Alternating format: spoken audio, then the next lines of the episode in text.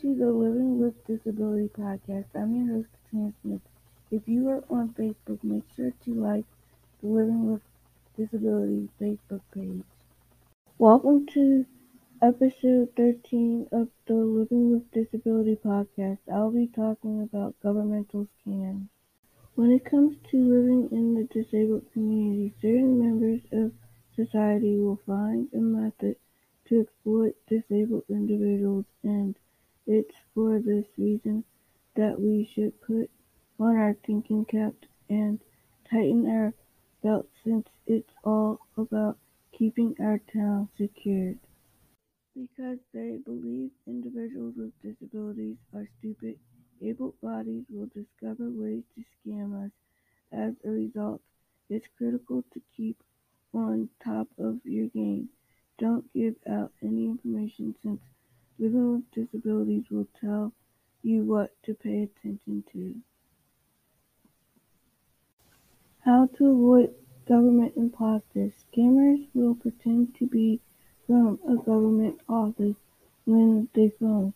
They will even claim to work for medical insurance, such as the Social Security Administration or the IRS, Internal Revenue Service. They'll employ a variety of techniques to convince you to believe them. Something that will happen if you don't pay or refuse to give them your personal information. How to spot an imposter. They usually begin with a phone or text message from someone claiming to be from the government agency. To appear more official, they will begin giving out their employee ID number and they'll act as if they know anything about you. Name and address for an example. They'll also make up a false agency name for an example. You can contact the National Sweepstakes Bureau and they will provide you with the reasons for why you need to donate money. Pay attention to whatever justifications they make and don't fall for it. The next step is to figure out how to avoid these schemes. Never. Paying someone who claims to work for the government with a wire transfer, gift card, or cryptocurrency is not a good idea. Scammers will ask you to pay this manner since getting your money back is difficult. You don't get your money back once you've provided them with information on how to collect money. Don't give out any personal information. Don't let the caller ID fool you. Your caller ID may display a legitimate government number or suggest it's from Social Security. Don't click on links in emails or text messages that you don't recognize. Social Security imposters, they will contact you via email, text, and perhaps phone, claiming to be the Social Security Administration and that your benefits are about to expire. They'll even claim that your Social Security benefits are about to be revoked. They will employ a variety of strategies in order to persuade you to change your mind. What to do if you get an imposter? Don't pick up the phone. Do not call the number that was given to you by the person. Ignore any and all phone calls, emails, or texts. Real Social Security will not put you in jeopardy. If you give out per- personal information, go to identitytheft.gov to learn how to protect yourself. If you receive a call from someone claiming to be them, contact the Social Security Administration for advice. IRS imposters. They will claim to be from the Internal Revenue Service when they call. You also owe taxes, which you must pay right away. If you don't pay, they can either restrict your license or call the cops and have you removed from the premises.